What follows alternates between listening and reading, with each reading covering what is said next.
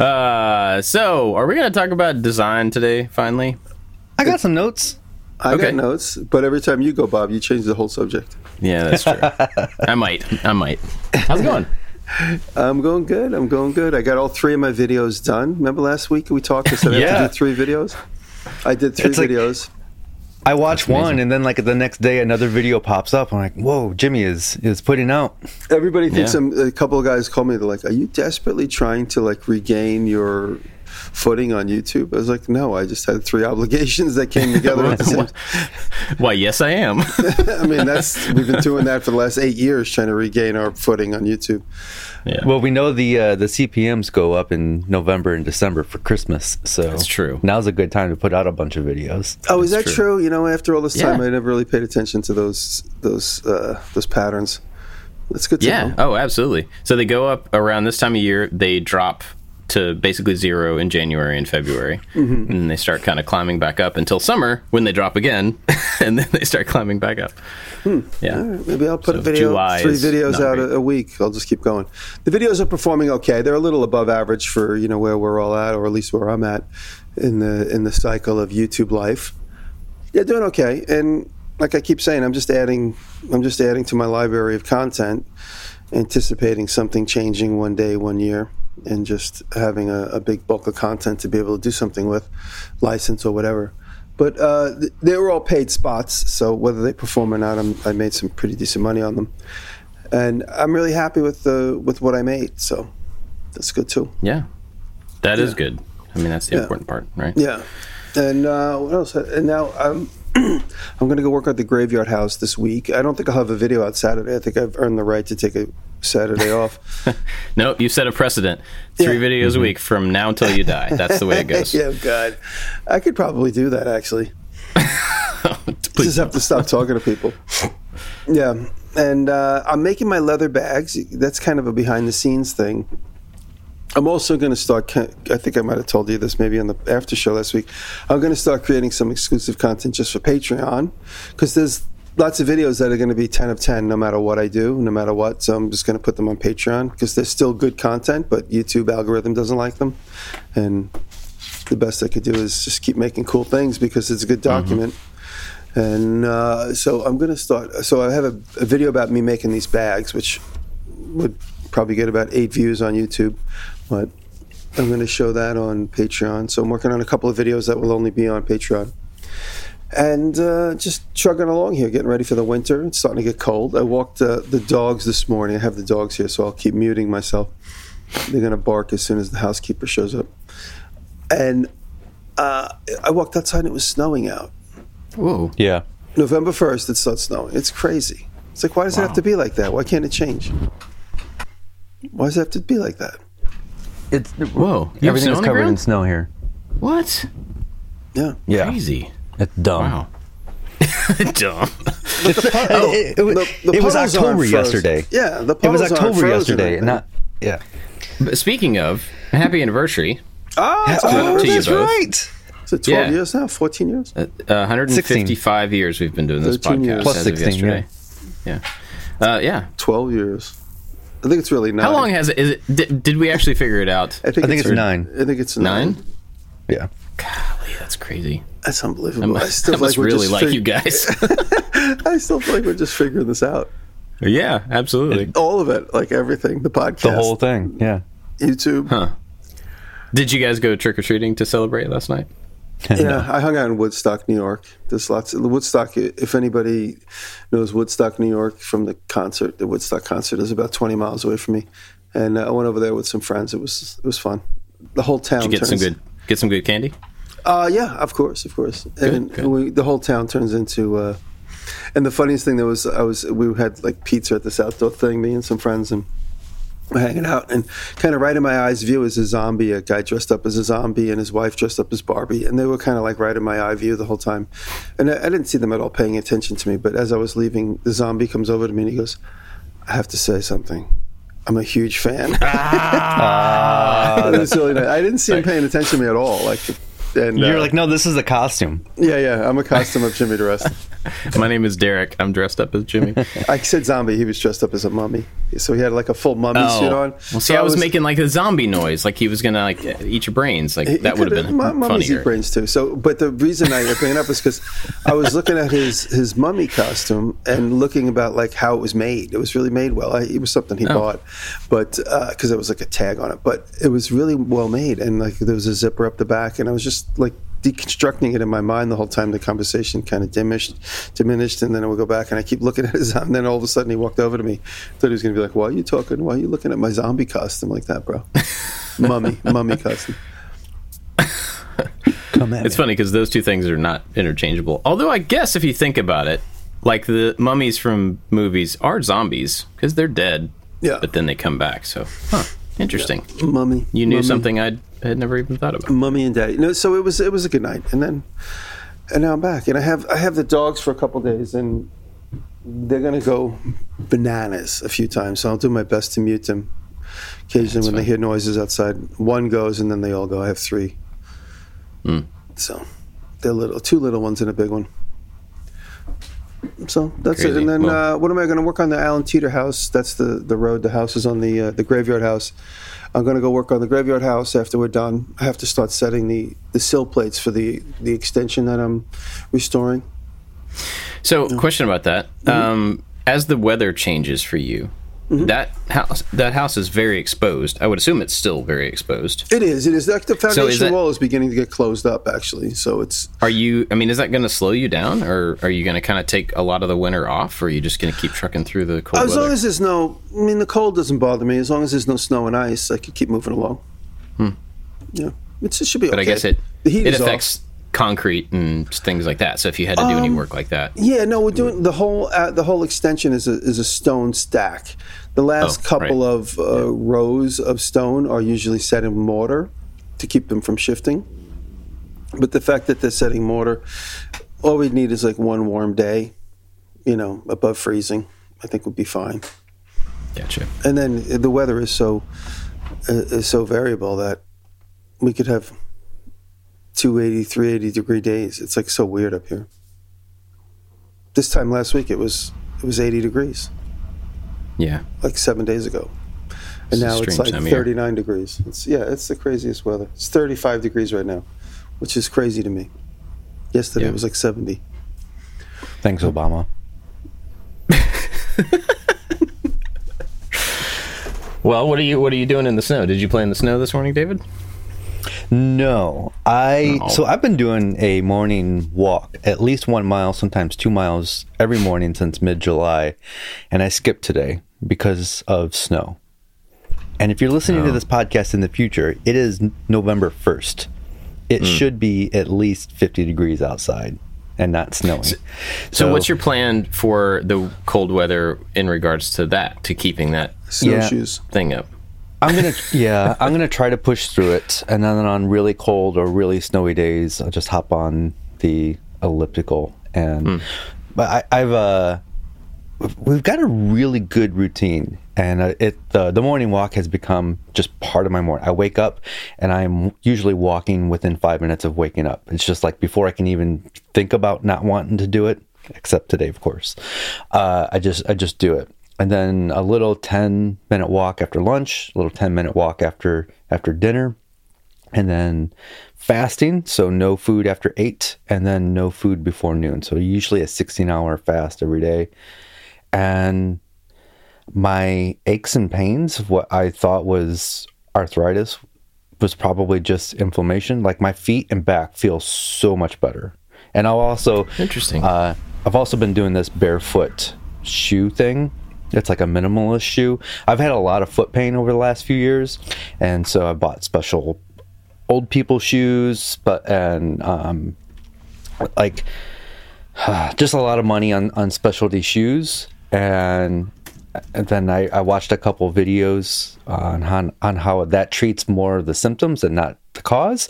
So I went completely barefoot and then started doing foot exercises to strengthen strengthen my feet, and that has changed everything. I feel so much better. So if you have sore feet all the time, um, you might want to look into barefoot shoes. But it takes a long, it takes a, a few weeks to to get used to barefoot shoes. You can actually uh, injure yourself if you just jump into it right away. So the shoes are perfectly flat, they're really flexible, and the toe box is really big, so your toes don't touch the the end of the shoe.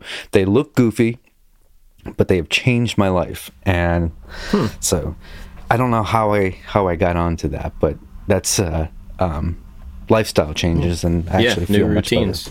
Yeah. That's great. That's Yeah. amazing. And speaking of new routines, we got the keys to our rental house. So that has Congratulations. Thank you, thank you, thank you. That is, it's so freaking exciting. We had, to, we got the keys. I, I just want just, I want to clear that up. You actually own it. You're buying it so that you can rent it. yes, yep. Because when I, I had my house and I would say, "Oh yeah, I rent it all the time," people are like, "Why don't you just buy a house? Why do you rent one all the time?" Oh. I go, "No, I, it's my house I own that I rent out for income." So that that was a conversation I used to have all the time. I should uh, come up with a better phrase or a better term for it so it's not confusing. Yeah, Call it rental property. Rental- because there that we sounds go. like you know. Oh, Yeah. yeah, it's all profesh. Yeah. So the plan is to not. It's going to be a short-term rental, and it's going to be a slow build over the next year. We'll rebuild all the furniture, and so I can't rent it out until I build all the furniture. So it's uh, it's super exciting. It feels like it's going to take forever, but I think that's that's part of the the fun of it. And so the very first project that we're working on right now is there's no places to sit, and there's a little bar from the living room to the kitchen. So I'm building two bar stools, and they're coming out really nice. And I, the next Friday, we're going to work on this bent wood lamination seat for it. And I, I there's a, I'm trying to make plans for this as I go, and a lot of the furniture I want to I want to do plans for. So there should be a whole lot of plans in the future. Plans have been a very good source of income for me for the last 10 years, but I rarely make them now because they take so much time. So I'm trying to figure out how to streamline that into my workflow. Yeah. Yeah, I just thought not to go on that topic at all, but to go back, um, it would have been really cool if you had saved the Simon thing for the bar stools, because then you could have had Simon bar stools that you have to play by sitting on it and moving around. But yes. that's a terrible idea. oh yeah. Um, imagine how the how the beauty shots would look on on that. Oh, Just like butts moving and wiggling around on it. Yeah. yep. Well, yeah, well, somebody else can have that idea. Yeah. It's all yours. That's cool, man. That's exciting. Yes. That's pretty great. Uh, let's see. For me, what have I been doing? I went to LBX. I went to the Lightburn conference. That I was like, there's this big block of time that I'm missing, and it's because I wasn't here. So uh, I got invited to speak at the uh, Lightburn conference. It's kind of a users conference, and there were about I think they capped it at 500 people, so it wasn't huge. It was a nice size. Um, Matt said to tell you hi, David. He missed you, and he was really hoping that you had been there. Oh. So, um, Uh, he he's he's an employee of Lightburn, correct? yes, he is. That's, I'm not exactly sure awesome. what his position is, but yeah, he was there, kind of running the whole thing, and it was good Oh, to see him. up, I hadn't seen him in a while. Um, but I got to meet a lot of the, not all of the dev team, but a lot of the dev team. Uh, they were all there. I just didn't get to meet them all. And they were super hands on. They were, you know, always around. They were in a lot of the talks. They did a panel where they answered questions for users. And these are, this was a really different kind of audience or, or attendee group because, you know, the things that we're used to going to are, are more general, like, type of person event. They're like makers, you know, or woodworkers or whatever. So they're a type of person. This was users of a piece of software. And so they do have a lot in common because they still they all owned lasers and they all use those lasers to make stuff. But you know, the, intent behind what they were doing and how they got there and what they did with it and whether it was a moneymaker or a hobby or it, it was a really interesting it felt like that place was a little confluence of a bunch of things that just happened to cross over in this one little spot but you know it wasn't the same as going to the other events not in a good way or bad way it was just different and i didn't know what to expect as far as who would go to something like this And the only common thing really was that they had a laser and that they were users of the software. And so it was kind of neat to be there and not really know anybody. I knew a few people, um, but to just be an attendee at something. And I did speak, but the rest of the time I was just kind of walking around. I went to a couple classes. I did a podcast uh, with um, Alan from Repcord. He was there. We got to hang out a lot for the first time, which was really cool. Great guy. And got to spend some time with Bernie and Chad, who are mm-hmm. two of our awesome patrons and good friends. And one of the uh, many Chads. Yes, one of the many Chads. They were both there and, and got to hang out a lot with them, and that was really cool. Got to see Jen Schachter, spent some time with her, with Winston Moy. Hadn't seen hmm. him in many years. It was good to see him. Really, I think that was no. Uh, Gil was there, and I'm trying to think. I probably knew one or two other people, other than like Matt. But of 500 people, I didn't know that many people, and it was kind of cool. I don't know. It was nice to go go somewhere and just like you know be a part of it. I, I um, see a lot of videos come up in my feed about make money with your laser, make money with your CNC, mm-hmm. and uh, which is, I, I'm sure, very possible. But have we hit the bubble of where lasers and CNCs are a little bit more common and affordable? And can you still buy one thinking that you can start a business with one? I think so. Yeah. I think there are, and in fact, I did a, my talk was about making the most of the machine that you have, um, and not just about making products, but end to end. You know, how do you how do you think through coming up with ideas for products all the way down to making your own organization for your shop, making your own packaging, making your own, you know, like templates, making templates for other people, all these different ideas. And it was the point was to try to kickstart them like they probably bought a laser thinking, I'm going to make tumblers or I'm going to make puzzles or whatever. And so I was trying to help people understand that if you can pick a an area and think about it a little bit differently and look for problems to solve, there's a lot you can more than you can do with it than what you originally thought. And I think that translates to, you know, the number of people there, the number of people that have machines that are getting these machines. I think there's a lot of opportunity for them to be used in many, many different ways. Um, and so I think there are still businesses to be made and products to be made. In fact, yesterday I was at a, a, local juice bar. So a friend of ours owns this juice bar here in town. And I was talking to her about, you know, hey, would it be helpful if I made you a little carrier? She has these bottles. She juices stuff. She puts it in these glass bottles. I said, would it be helpful if I made these little carriers for you to be able to put these in so you can organize them, you know, or whatever? And I was just trying to be helpful.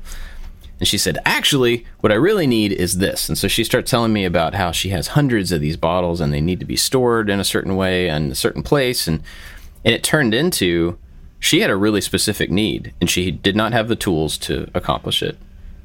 But I was like, Well, I mean, I can make that happen like this afternoon. Like we can be done with that and then your problem is solved.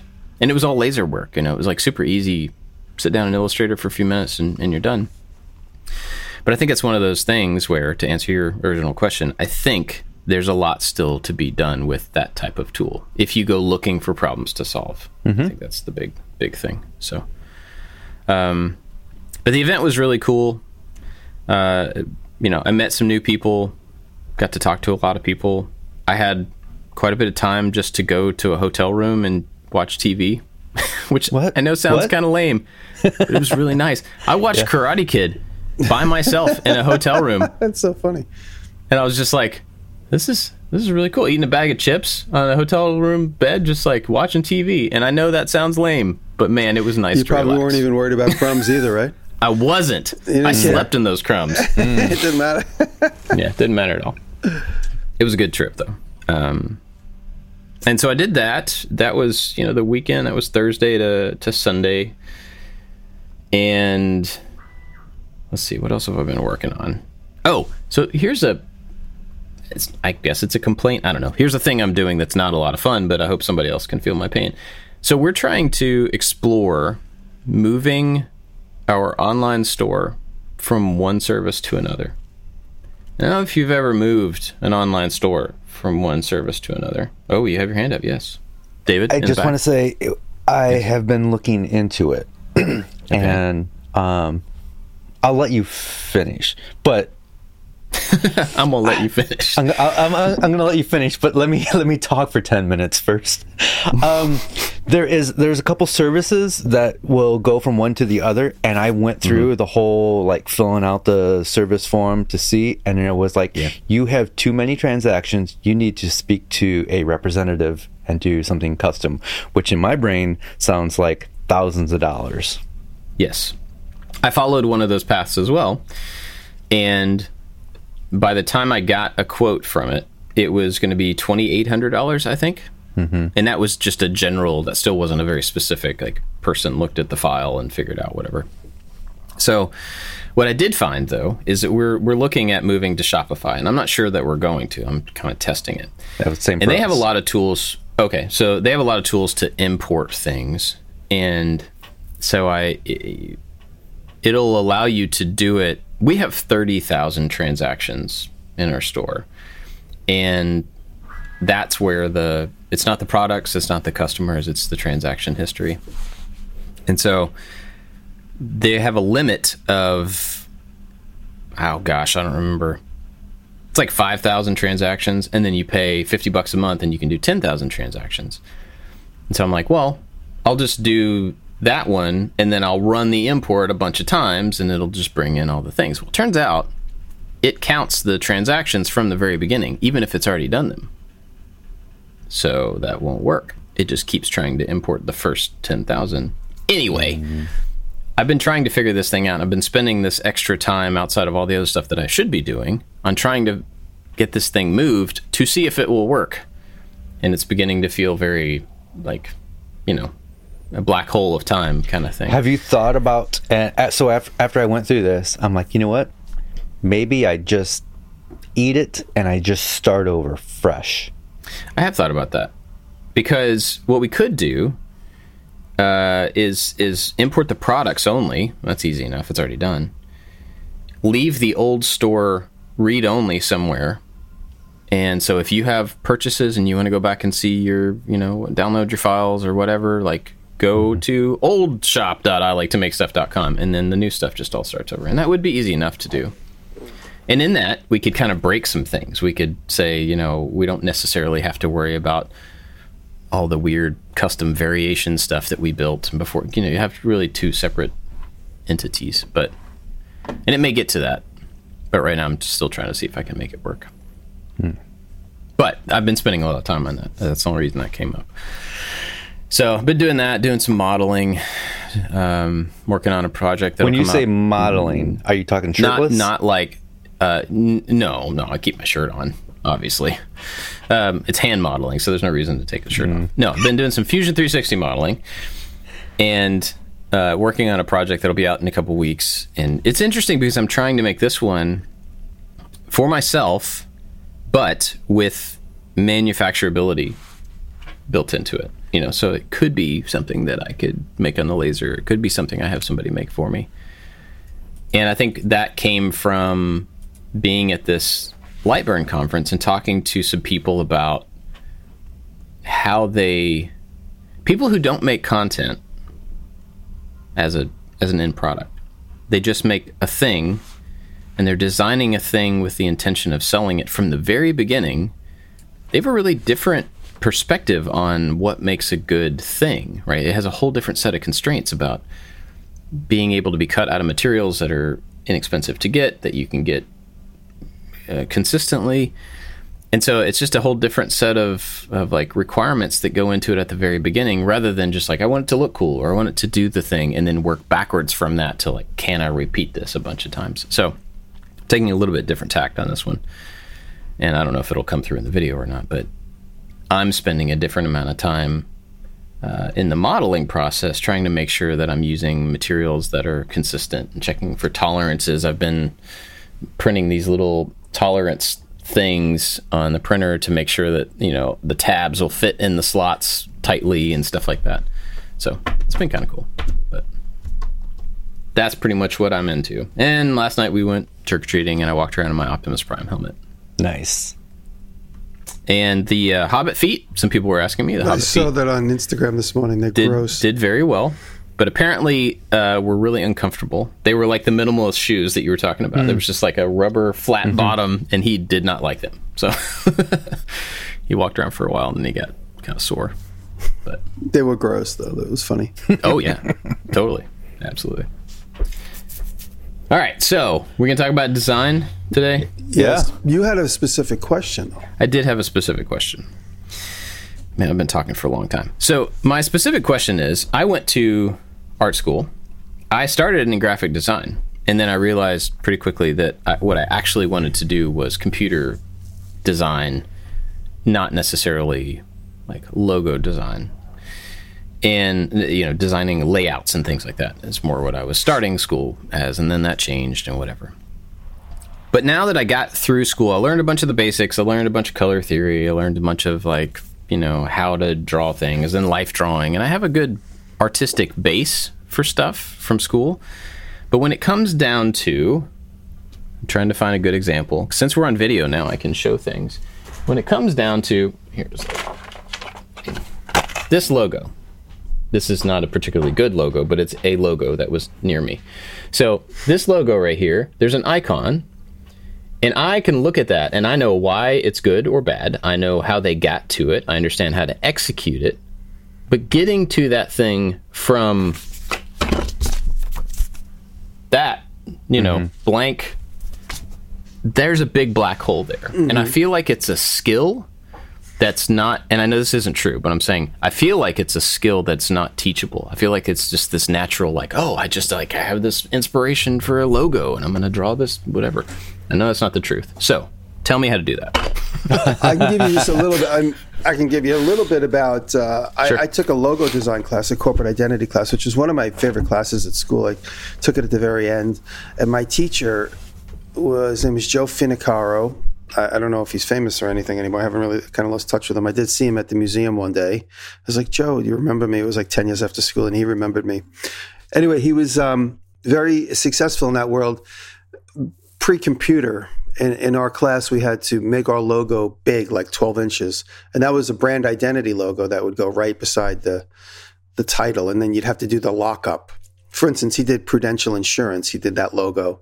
It was like a get a piece of the rock. And he they, went through like a redesign. This was in the, in 1989 and he was showing us a little bit of that. Like he swore us all to secrecy because nobody was allowed to talk about it. But we all looked at the, the new corporate identity. He only showed us like the day before they were about to, to reveal it, so it wasn't that big of a secret. But the uh, the new identity where they redid get a piece of the rock, and you, it used to be like a real like photograph of a rock, and then it went from like a graphic representation to, and then even a more graphic representation.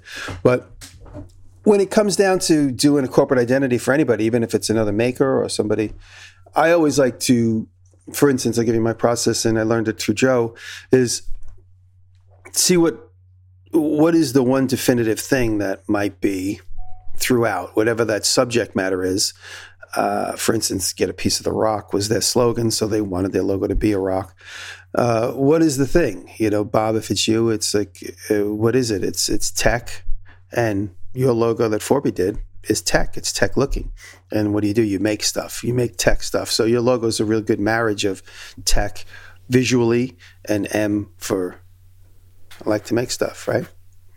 And uh, I think you got to do is you just basically just start writing down words. What are these words? You stop. Yeah, you just start by writing down words. Like, what are all these things? You do a list. You try not to edit too quickly. Just do a free flow. Write down words, and then start zeroing in on words and what those images begin to make for you. And it's all just pen and paper. It's not the computer just yet. I think you really need to do pen and paper for a little bit, and then you know, whatever that process is for you. It could be a couple days, it could be a few minutes, and then you go to the computer and you start playing with fonts, and then you start figuring out what is that image. Again, this is for corporate logo, where you would have the name and usually a little icon, and also what's important is that how how does that icon shrink? How does that icon look on a computer these days? I mean that wasn't even a conversation when i was in joe's class but what does that look like on a web page? What does it look like on a business card which nobody uses business cards anymore? But what does that logo look like when it keeps reappearing? How does it look like as a watermark on your photographs you have to start asking yourself and and that's one of the biggest problems with maker logos is people will do a saw with crossed hammers with a little tiny house with a bird because you owned a bird and you you know you, you have a little picture of your daughter's name in the corner and then all of a sudden you shrink it down and it's just like a little muddy mess.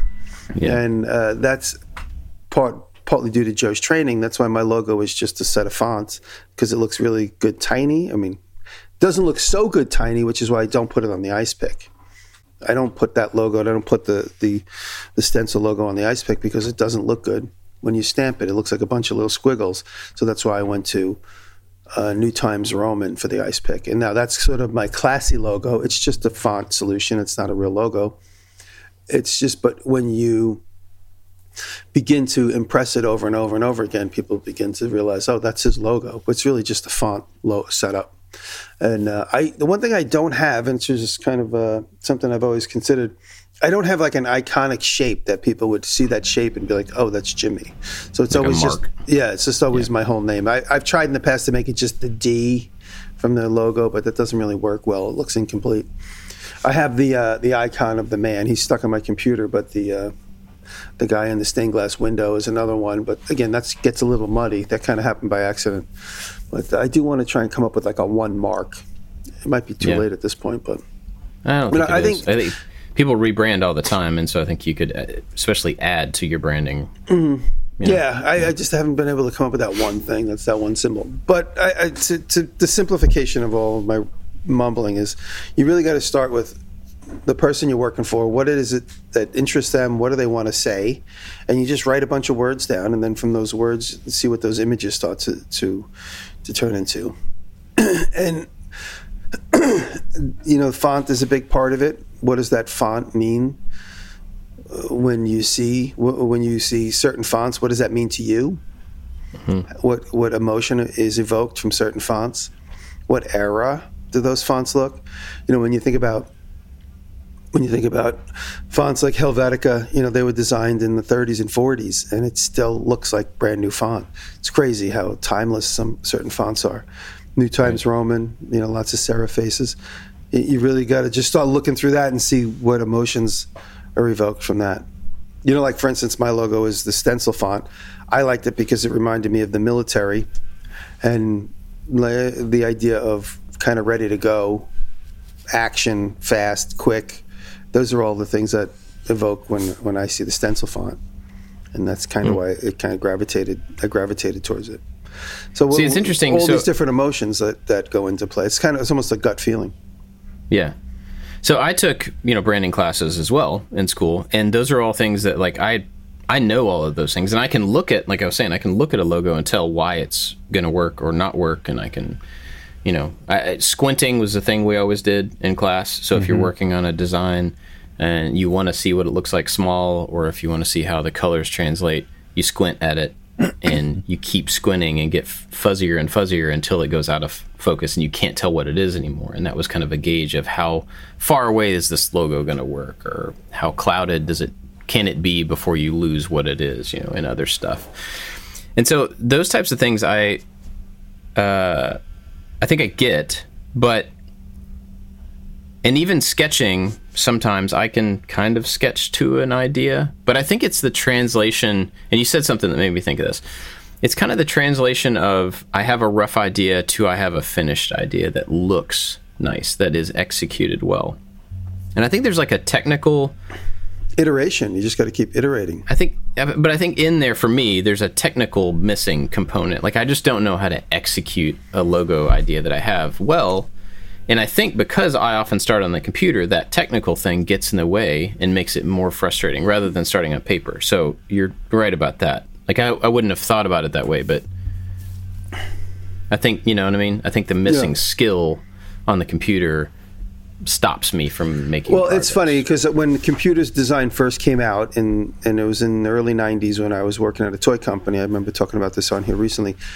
That the our artist went from paste up and mechanicals, which was touchy feely, to computer, and everything he brought in looked like it was done on a computer.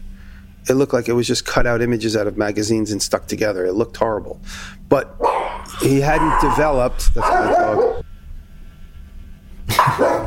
my housekeeper just came. Gotcha. Hold on. Dave, talk. Take it, Dave.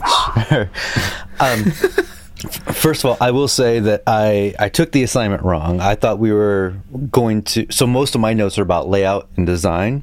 I do have a Oh, yeah, couple. I mean, that- that too. Go for and it. so I went to school for graphic design. I graduated with a degree in graphic design.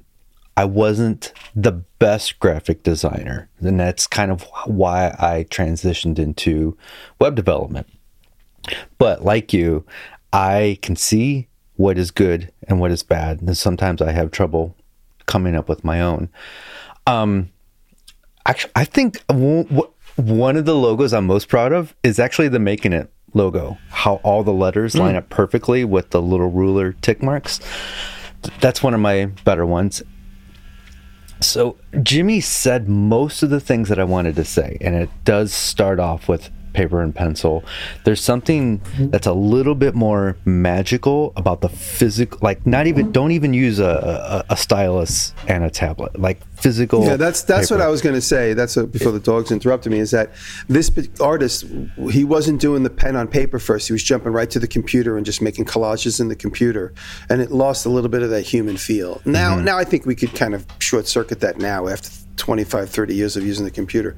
But in general, that was the initial thing. And then you know, if if you're not used to hand drawing solutions, you might lose that a little bit. So that was my point that I was making before the dogs bark. But Dave, go ahead. I, I think, and Jimmy kept using the word emotion and emotional, and that's really, really important because it, it should make you feel something. And to get there, that's that's the that's the hard that's the thing that's really hard to teach, and I think it just comes from experience. But as as we were saying, it has to look good small. It has to look good big. It has to look good in color. It also has to look good in black and white because you never know. Mm-hmm. Maybe there's Yeah. there's going to be print, and a lot of people skip that part. A lot of people who don't know skip that part. Yeah, So- we're talking about logos, usually less is more. Less is more. It's got to be You don't so want to tell simple. every story. You don't want to tell every story. Like remember the old business cards you get from somebody, and on one corner would be double crossed hammers, a saw in one corner, and uh, a- you know a, a, T square in the other corner, and you'd be like, okay, you could just put the word carpenter, or you could just literally put a hammer. Like you know, there are certain there are certain icons that mean everything to that subject, Mm-hmm. and if you get down to the root of that, what it is, the other thing too is if if you're a designer or an artist and you give out a business card that just says one thing, it gives you a little bit more liberal movement. Where it's like, oh, can you build a wall? Well, I don't build walls. Well, you have a T square and a hammer here. Well, I only really build bathrooms. Like, then put a toilet or whatever.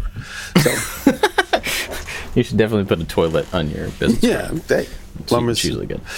plumbers do it with plumbers do it with pipes. You know, whatever, some stupid slogan. Yeah. You, when you, if if you look at somebody who draws figures, they don't start with like the eyes and get all detailed with the eyes and then do the rest of the part. You see, you see big ovals, you see squares, and I think you have to break that down into its most simple forms. So I think the you start with best some illustrators, basics and then, des- then yeah. zero it in. and and That's even to get to okay, that, so that can I can I go on that for just a second? please. So one of the things that led, I think I talked about this a couple weeks ago, but one of the things that led to this is I was looking for a new hat, and I just wanted a hat that had a cool design on it. And I didn't really care. I don't want it to be brand or whatever. And so I started looking for hats, and I was trying to decide as I was looking through these different designed hats, like why do I like this one? What is it that's interesting? And so I ended up with this one, and it's just this company I found that I'm not attached to in any way whatsoever. But it's a nice, simple icon. Is that Paragon? Trees. It's uh, they're called tripine. It's like three trees, and it's just a simple iconography for for anybody that's only listening. Um, some mountain. It's like a mountain range, single color mountain range with three little trees in front of it, and then three colored stripes underneath it. And so, uh, if uh, if I had sat down on the computer and I had had if I had this image in my head and I tried to design this from what I saw, I would not be able to execute it quickly and I would get frustrated, whatever. But like you mentioned with the shapes, so if I had sat down and thought, well, I should make start with some triangles and overlap the triangles to get the general proportion of these mountains to the trees. and then you know start to refine those shapes. If I'd gone that way about it, I probably could have gotten close enough to this to where I could at least start to design over top of a sketch, or I could have given it to one of you all and said, "Hey, make this look nice," you know, or something like that. But I think I'm skipping that type of step. The thing that you just there's, said. Yeah, there's a step even Go before that. I think you might be skipping too. A lot of times we have that one good idea and we want to execute that idea.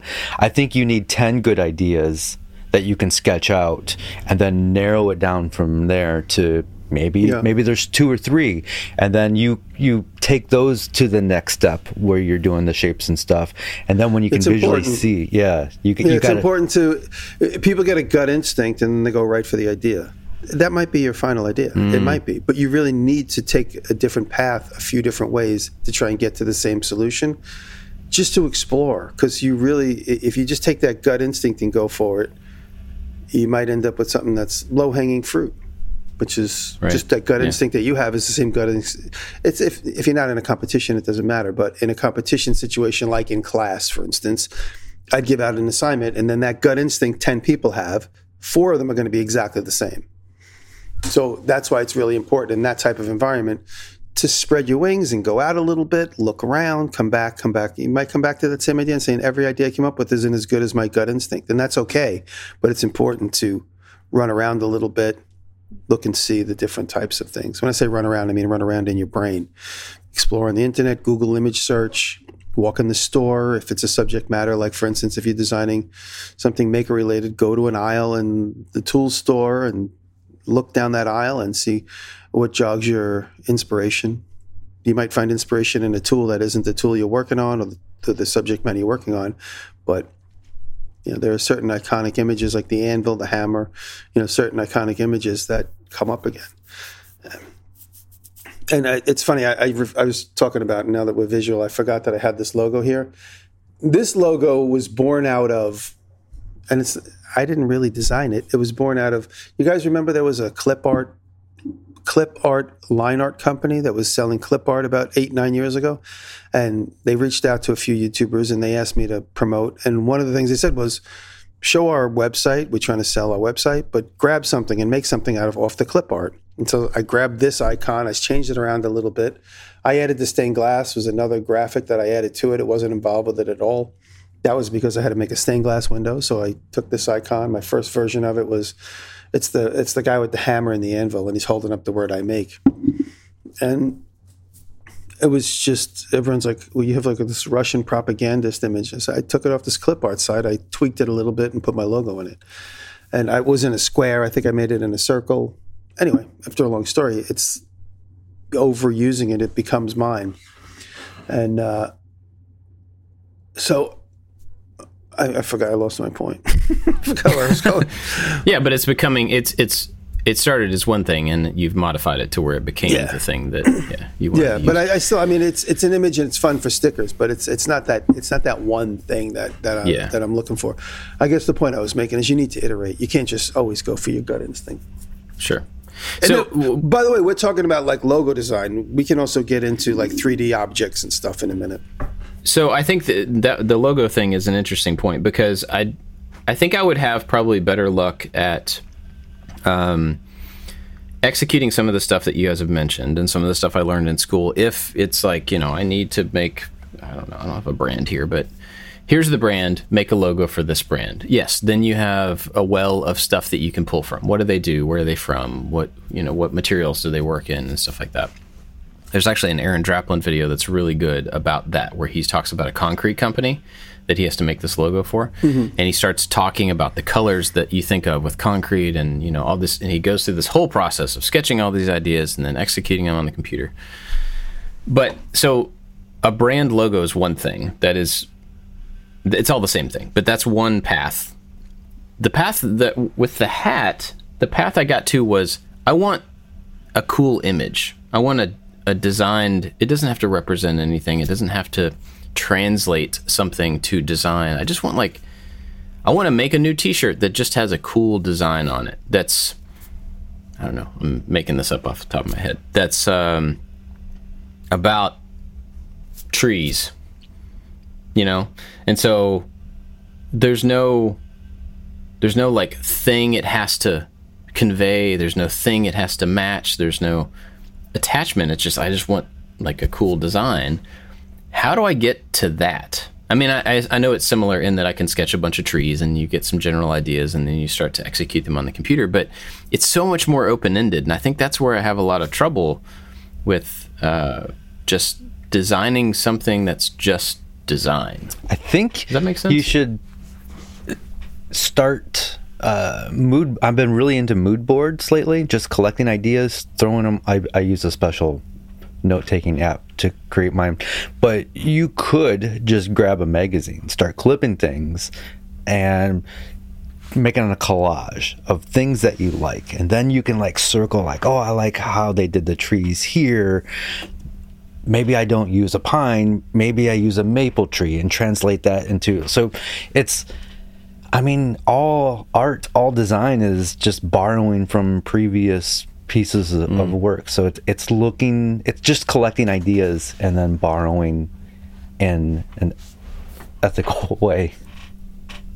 Yeah, right.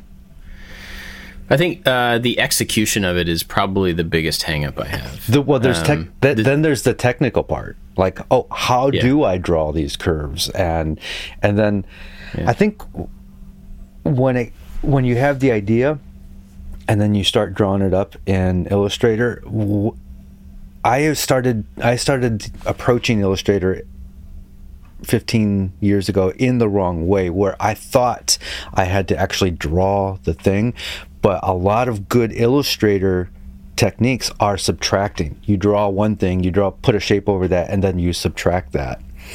Um, I- I don't know I, maybe I have some good resources to, to learn how to do that but there's a lot of subtraction instead in, in making what you want to make within Illustrator It's Illustrator is fun to play with, where you start deconstructing words. If you, you spell out a word for a company, for instance, that you're working on a logo, and then start covering up parts of the word to see if you have a good, relatable, interesting image that also still communicates the words. This this is more font playing around with fonts, but at the same time, and I keep coming back to it because I know this is a lot of the people that are listening.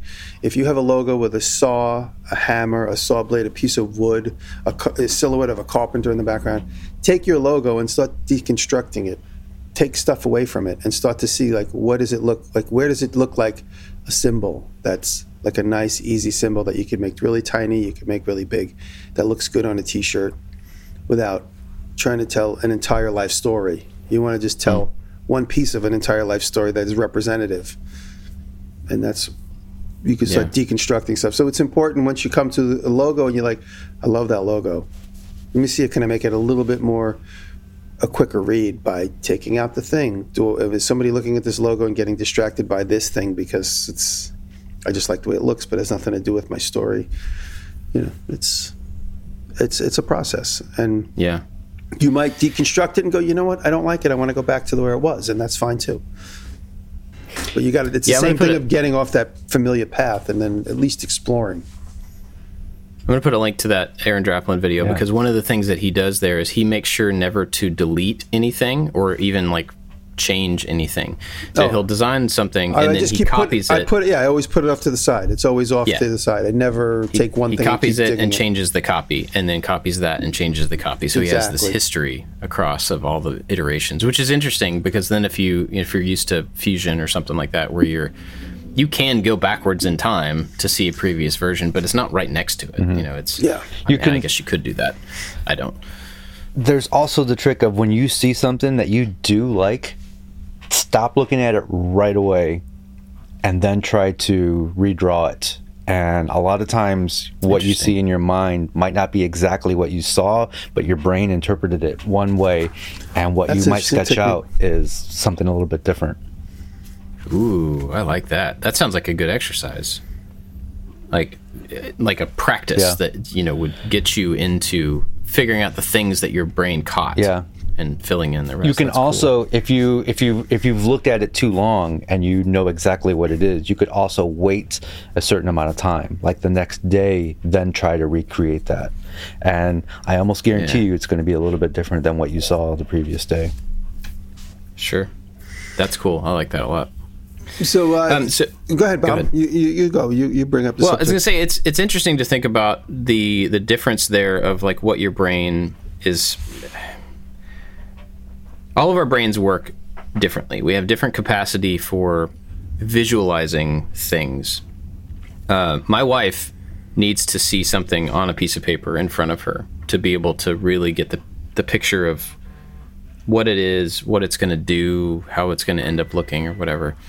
I have the ability to see pretty much a completed thing in my head before I like I'm, I'm working on this project. It's going to be out in a couple weeks. It's not super complicated but it does have some like there's moving parts to it. There's pieces that go together in different ways and there's joinery. And i can see the entire thing in my head. Before i got to modeling it in fusion or before i even sketched it i can see it. I can see all the pieces. I can move around it. I can move it. I can you know getting that thing out of my head to the computer or to a paper, that's where it starts to break down a little bit for me. Like that's the hard thing, but seeing it is totally easy. And I know other people who design two-dimensional objects, who do graphic design and stuff, they can do the same thing. They can see the entire thing in their head before they ever start.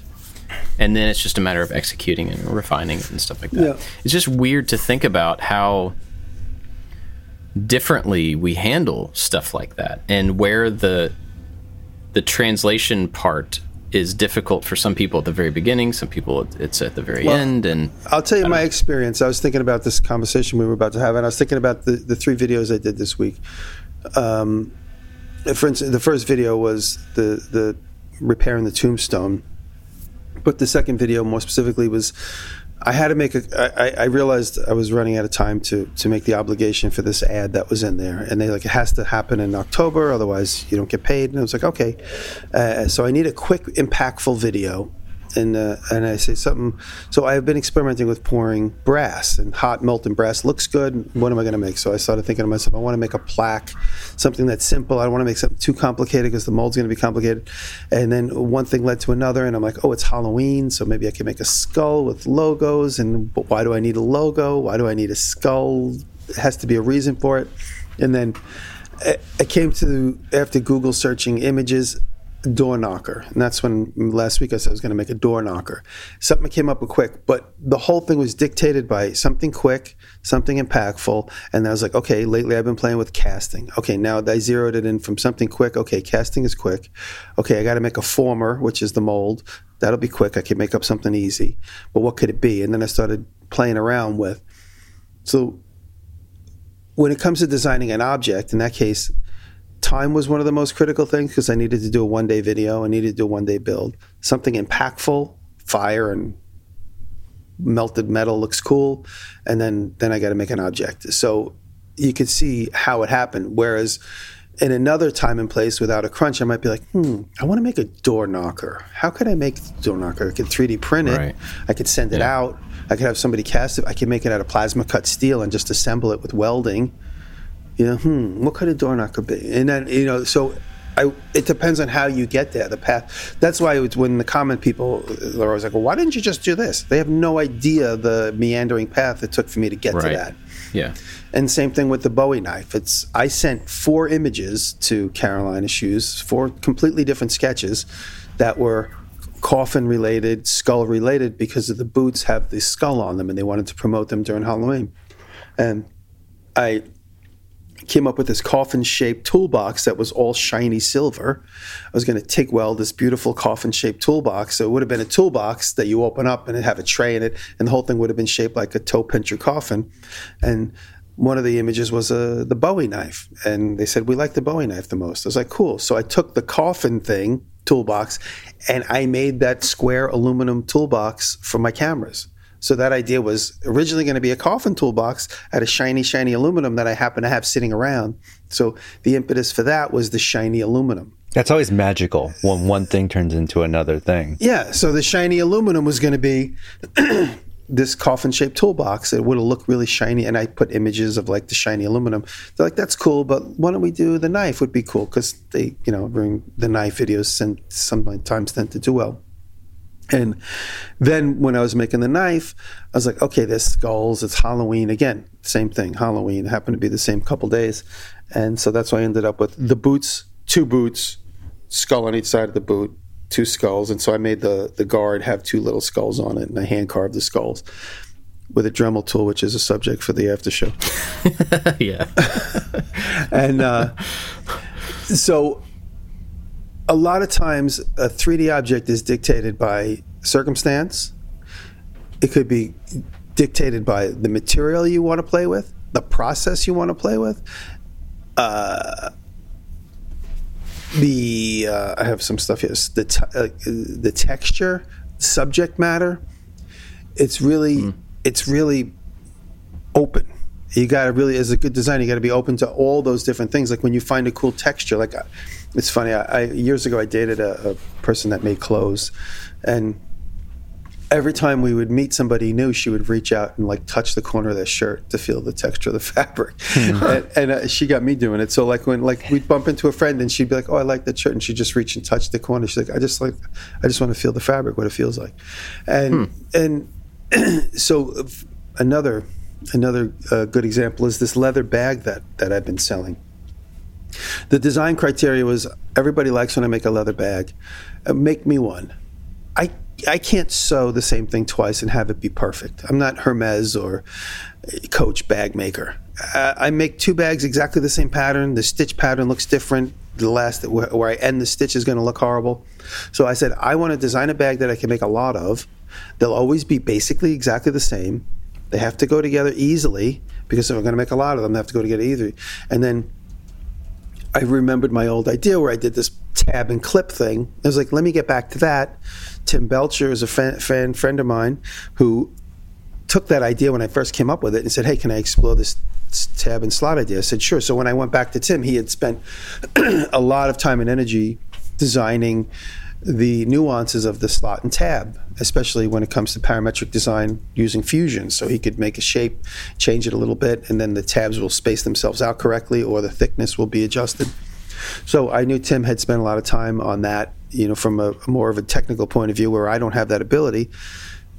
I said, I want to redesign this bag. I, I hand sew, sew this, this shape that everybody loves. I want to take that same shape, but do it with the link and locks. And so that was designed by circumstance as well. Hmm. I didn't just say, I want to design a bag that has links and locks. It really came around about I want to do something that I could assemble quickly, I could make a lot of, it's easy to make, they'll always be the same. It's sort of like a Henry Ford model where I could make 10 of them in the same day, and you could pick any one of the 10, and it'll be the same as any of the other nine. But good quality, thick leather, I'm making this out of 10 ounce leather, these bags. And last night I sat with some friends in the fashion business, and one of them said, It's a little heavy. Uh, her point of view is it's a little too heavy for like most women. I was like, Well, I want to make a unisex bag. And I said, I also want to make a bag that's extremely sturdy, feels expensive, and stands up. For me, that's one of the most important things is that when you use a, a, canvas bag, if you put it down and it just flops over on its side, it drives me bananas. Mm. Like when you put it down on your car seat, you want to be able to grab those handles in space right where they were before. It's, an, it's another design criterion. Mm. And my friend at Weaver said, It's funny that I'm making bags out of this 8, 9, 10 ounce leather. She said, Nobody buys this leather to make bags out of. They only buy it to make belts and saddles out of. It's too thick for bags it's definitely too thick to sew on a consistent basis, but you could link it together. And so this design solution works. Hmm. I'm just using these examples of how you meander through different ways of getting to where you got to get to for 3D yeah. objects. It could be material, process, uh, idea when it comes to imagery. Like again, with the door knocker, I could have gone 10 different ways with the door knocker. I could have made one out of wood, it would have worked fine. Could have just stopped at the wood if it was just making one of them, it doesn't matter. Make it out of a sturdy wood that's going to withstand the elements. I have a covered porch. I could have made it out of any kind of wood. It would have been fine, most likely. I think, but it's the process that dictated that. Yeah, I think there's a there's a reason why there's no books or no tutorials on a 10 step process to make a logo or a thing. It's because, yeah. like what Jimmy's saying, it the material, the process all dictates that. And then Bob was saying some people are visual. Some people can see everything at the end, and some people cannot. And you have to work your way through it. It's it's it's a really hard question to answer. How do you design a logo when it's different for everybody? Right. And I think from listening to you all, it, it's possible for me in particular that I may be going too open ended on my goal. I think with you know designing a cool T-shirt maybe is just too broad of a of a thing, because both of you have said that the constraint or the situational details cause the thing whether it's like you know what the company does causes the logo or or what materials you're using causes the product. And so maybe i just need to set up even fake criteria for myself mm, that's mm-hmm. like you know i want to make a t-shirt that has a tree or that or that's like outdoorsy or that's like a car related thing or you know whatever. Just to put some constraint that i have to work around. Maybe that'll help.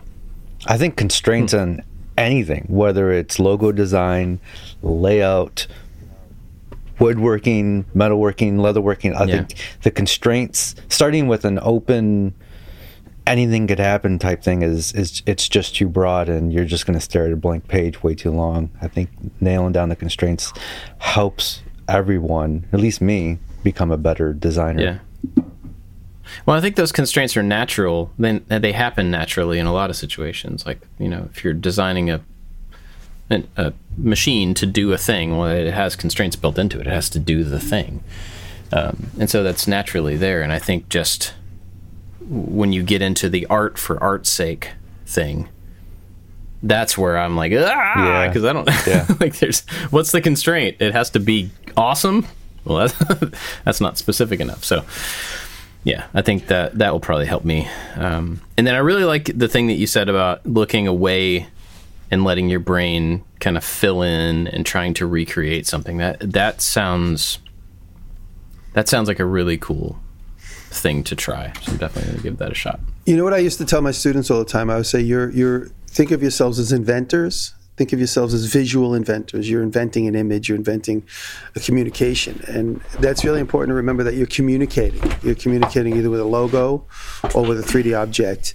And what is it you want to communicate? And a lot of times I'm communicating inspiration and, and uh, I'm also communicating. It doesn't have to be perfect because a lot of my things are like if you see the critical trolling and eh, not trolling comments, the critical comments on my knife, it's like it's not polished enough, it's not this enough, the handle's too short. But I'm not going for perfection. I'm going for an overall. Like I'm going through the process. When I'm not making a video and I don't have time constraints, I will make the most perfect knife. When it's just me alone in the forge and the grinder and the sharpening tools, I'll make the most perfect knife but here I'm just communicating, get started, do it. Just stop thinking. You know, I, I made the joke one day I'm going to be, I'm, I'm finally ready to be perfect. What is it you're communicating with what you're working on, what you're trying to say? What are you trying to communicate? Yeah. You know, and, and again, going back to the business cards, you don't want to be that one man band that has a big bass drum on his belly, cymbals between his knees, uh, you know, like uh, his feet connected to strings that hit cymbals that hang on sticks over his head. You don't necessarily want to be that guy with your communication, unless you unless you really are that guy, then that's fine. but you know, when it comes to a business card or a logo that has you know the one man band stuff imagery on it, yeah, you always want to kind of cut cut through it all and get to the root of it. What is it you really want to communicate? I make things. Yeah, I'm a carpenter. I'm a musician. I'm a stonemason. Like, what is the the root of that? The uh, yeah.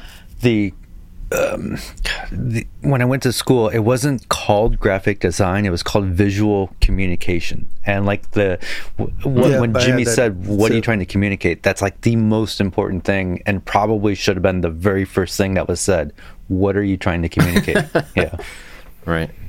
Right. Well, that's what you could. If you're doing a client, you could do a client, or if you, you know, when you're making a video, for instance, the the aluminum toolbox that I ended up making, it went from being a coffin shape to just a practical toolbox.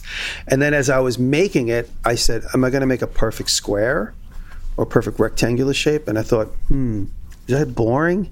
I was like, "Well, I'm trying to communicate precision, right? Precision. I'm not I'm not a precision welder, but I'm trying to be."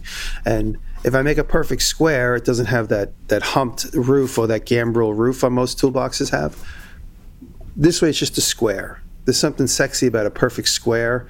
I have a, an old Arriflex camera box that is a perfect big giant 1940 square, and I always like look at it and go, ah, that's like it says something to me. That perfect aluminum. It's all stamped aluminum. It's not welded, but there's something cool about that perfect square. And you open it up, and there's a big giant antique movie camera in it.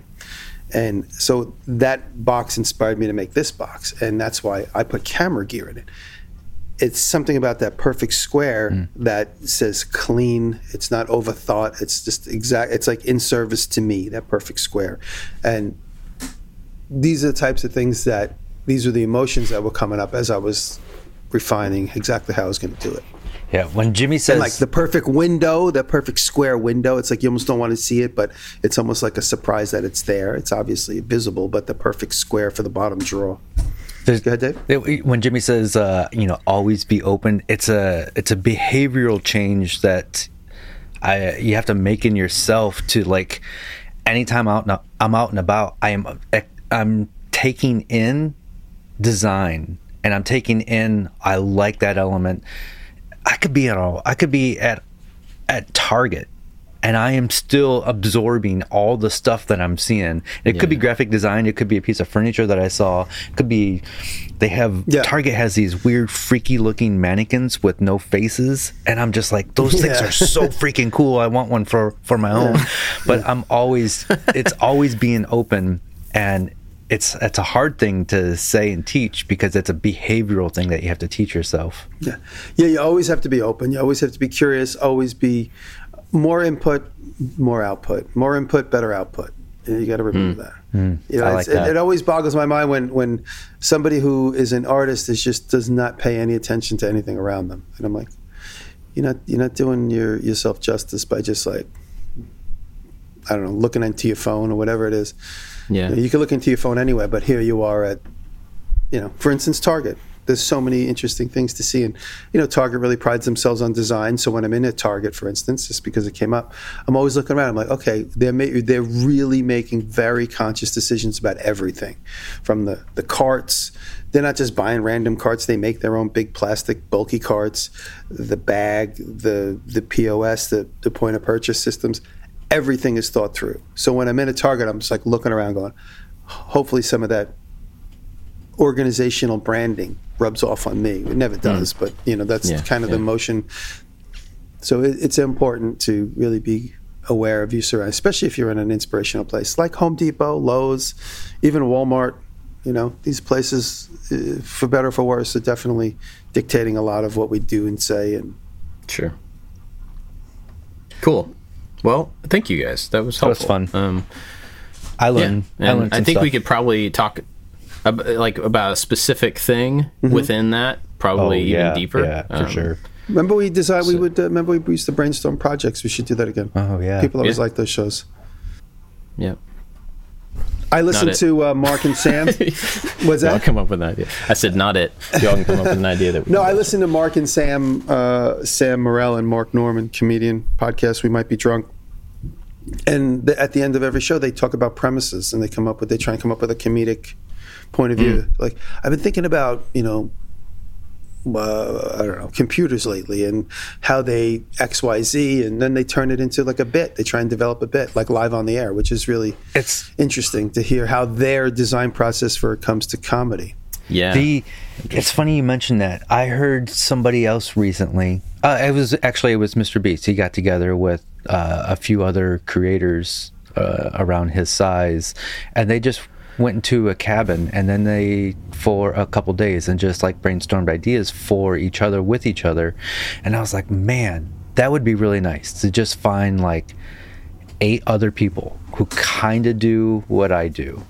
Or maybe don't doesn't hmm. do anything that i do and we just come up Yeah. with project and video ideas. And you probably walk away with years worth of projects after uh, after a weekend in a, in a cabin stuck where that's your main goal that's my Yeah. invite I mean, that's to you really too. interesting because let's go get a cabin Because all those people that you would that, that you would be with would have a different set of Yeah. input. I mean, they're going to be injecting the input they got into an idea for you. Like, yeah, that's that's pretty cool. Cool. Well, um, thank you guys for that. And I also want to say thank you to our Patreon supporters because we have a group of people that uh, have supported the show for a really long time. We always have new people coming on, and really grateful for everybody. This week we have a new uh, big patron, one of our top supporters, Adam Grove. Adam, thank you for jumping on at the top hello, level. Hello, thank you. Thank you. And Adam. Adam jumps in with Crabtree Creative, Web Ranch Specialties, Michael Menedgen, Warren Works, the New Janky Workshop, Scott at Dad It Yourself, Sean Beckner, Odin Leather Goods, Rich at Low End Designs, Chad's Custom Creations, Chad from Mancrafting, good to see you, Chad, Works by Solo, good to see you, Bernie, Albert's Woodworks, and Corey Ward. Uh, but there's also a bunch of other people like Max, Max King of Camp Arrowhead, I think joined up this week. Is another one of our new patrons. They all get the after show.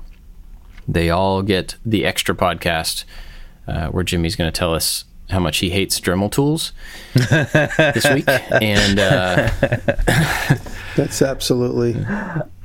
There's True. always I- s- I have a secret, suggestion for you, unique, different stuff in the after show. Uh, all the patrons get that at any level. So if you want to join that group, go to patreon.com slash making it and join up.